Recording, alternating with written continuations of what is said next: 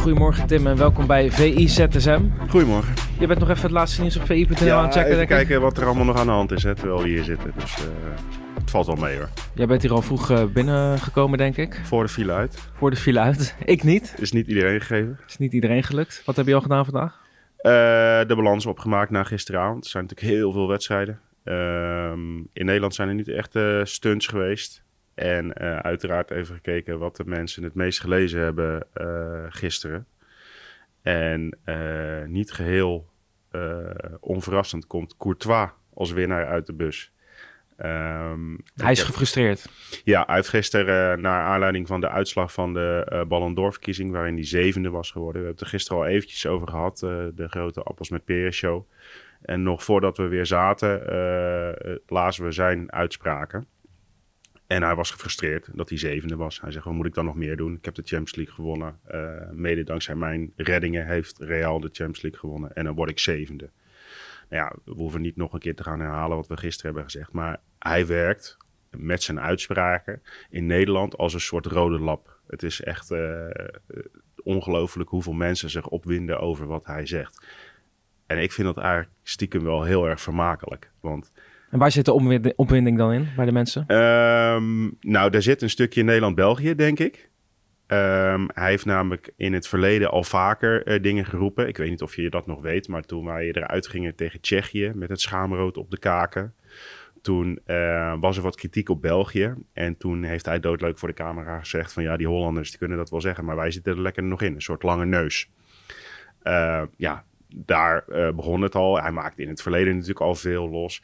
En dat komt misschien ook wel een beetje omdat hij... Het is een Belg, maar misschien kun je hem beter een Hollander noemen. Want hij gedraagt zich echt als een Hollander. Echt alles wat de Belgen verafschuwen aan die dikke nekken. de- eh, het zelfvertrouwen, de grote mond. Lak hebben aan wat mensen van je vinden. Hij is eigenlijk de personificatie daarvan. En We zouden hem heel graag willen hebben hoor, denk ik. nou, Van Gaal heeft dat ook geroepen. Hè? Ja. En of zijn eigen keepers dat nou zo leuk vinden, weet ik niet. Of het ze heel veel zelfvertrouwen geeft, ik betwijfel het. Maar, Hij heeft letterlijk gezegd, ik ben jaloers. Heeft Ja. Van Gaal gezegd. en dat snap ik wel. Want heel eerlijk, ik denk dat Courtois op dit moment de beste keeper van de wereld is. En die prijs heeft hij ook gekregen Die natuurlijk. prijs heeft hij nu gekregen. Eh, maar als je dan gaat kijken, eh Ederson en Alisson van City en Liverpool, die eindigen dan achter hem eh, op dat podium. En dan heb je met Donnarumma in potentie iemand die het hem moeilijk kan maken als beste keeper van de wereld. En je hebt jongens als Neuer, Oblak, die langzamerhand... En Neuer is echt nog wel goed hoor. Oblak is wat meer naar de achtergrond aan het geraken. Maar Neuer is nog wel, nog wel erg goed. Maar als je nu de stelling poneert dat Courtois de beste keeper van de wereld is... dan denk ik dat er weinig mensen zijn die zeggen dat is gewoon totale onzin. En dat weet hij. Dat spreekt hij uit. En hij heeft gewoon lak aan wat mensen van hem vinden. En ja, ik vind dat wel erg leuk, eerlijk gezegd. En ehm, of het dan een Belg is en dat hij daarom zoveel losmaakt, of dat dat door uitspraken eh, eh, van eerder komt, ja, dat maakt mij niet zoveel uit. Ik ga ervoor zitten als hij eh, enigszins gepikeerd voor een camera gaat staan. Of eh, als je weet dat er mogelijk een interview komt waarin die los kan gaan. Ik vind dat veel leuker dan mensen die zeggen dat ze eh, willen winnen en dat het een proces is. En ga zo maar verder. Hij is gefrustreerd dat hij zevende is geworden. Ik heb even, terwijl jij aan het vertellen was, de top 10 eh, opgezocht. Ik ben natuurlijk wel eh, nou ja, aan het luisteren geweest. Mbappé is daar boven Courtois. Salah, Lewandowski, De Bruyne, Mané en Benzema. Ja. Heeft Courtois dan recht van spreken? Eh, dat denk ik wel. En dat komt ook een beetje op waar we het gisteren over hadden. Ik denk dat het gewoon ontzettend moeilijk is om die verschillende posities tegen elkaar af te zetten eh, in een verkiezing. Hoe ga je meetbaar maken hoe belangrijk Courtois... Hij heeft samen met Benzema een heel belangrijk aandeel gehad in het winnen van de Champions League. Daar kon hij zich overigens wel in vinden. Hè? Dat zijn ploeggenoot Benzema nummer 1 is geworden. en dat maar ik gisteren ook. Er, zijn, er is eigenlijk niemand die zegt dat Benzema niet terecht de winnaar is. En we hebben ook heel veel jaren gehad dat de winnaar werd bekritiseerd. Eh, of althans, dat de keuze voor de winnaar werd bekritiseerd. Dat is nu niet het geval. Alleen, hij vindt dat hij hoger had moeten staan. Alleen zo'n verkiezing maakt altijd heel veel los. Hè? Neymar heeft Vinicius bijvoorbeeld eh, eh, weer naar voren geschoven... als iemand die absoluut op het podium had moeten staan. En hij vindt het één grote grap, heeft hij op social media gezegd... dat dat, dat niet zo is. Dus het, het blijft ook altijd een beetje vriendjespolitiek. En je moet altijd kijken wie zegt wat. Maar ik vind wel dat als jij de Champions League wint, als je zo belangrijk bent als keeper, ja, uh, het is moeilijk afzetten tegen die zes daarboven. Maar dan had hij, wat mij betreft, wel 1, 2, 3 plekjes hoger kunnen staan. Ja, we kijken natuurlijk ook altijd naar het meest gelezen op VI Pro. Dat was een bijzonder artikel van uh, Fabian van der Pol. Ja. Um, waar ging dat precies over? Dat ging over uh, de FBO-directeur, uh, Serge Rosmail, die erg ziek is.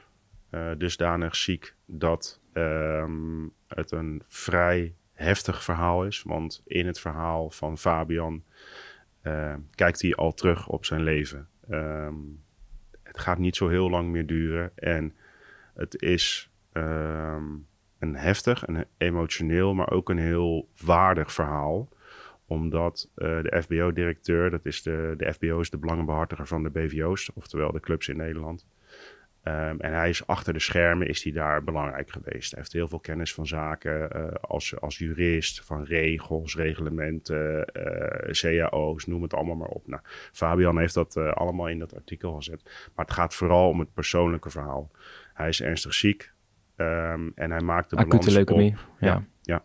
Uh, en hij maakt de balans op over zijn leven. Het gaat over een anekdote met zijn zoontje van vroeger. Samen naar Messi kijken. En wat bij mij in ieder geval wel binnenkwam, is de snelheid waarmee het is gegaan. En als je dan hè, dat, dat op jezelf uh, plaatst en je gaat bedenken dat iemand zo'n mededeling krijgt en je moet zo snel dingen regelen, maar ook um, afscheid kunnen nemen, dan vind ik het heel knap dat je in zo'n interview dat allemaal op een, op een rij kunt zetten. En de conclusie is een hele mooie, vind ik, want het gaat over uh, ambities. En ambities als directeur zijn, ambities in zijn werken. En dan zet hij uh, uiteen dat de ambities eigenlijk zouden moeten zijn om met je gezin, met je dochter, met je zoon, met je vrouw, met je vrienden, met je broers, met je gezin, de, de mooie en leuke dingen in het leven te doen. En dat dat misschien wel de ambitie is waar hij altijd naar gestreefd heeft. En dat hij dat ook gedaan heeft, dat hij dat heeft waargemaakt. En zijn conclusie is dan ook dat hij een mooi leven heeft gehad. En hij heeft gezegd, ik heb geen bucketlist eigenlijk meer, omdat... Omdat hij zo'n mooi leven heeft zegt, gehad. Ja. En ik denk dat dat een, een hele mooie conclusie is. Hoe heftig en aangrijpend het verhaal ook is. Ik, ik denk dat dat wel een les is voor heel veel mensen. Ik denk dat we hiermee moeten afsluiten, Tim. Dat uh, lijkt me een mooi slot. Dankjewel. Joep.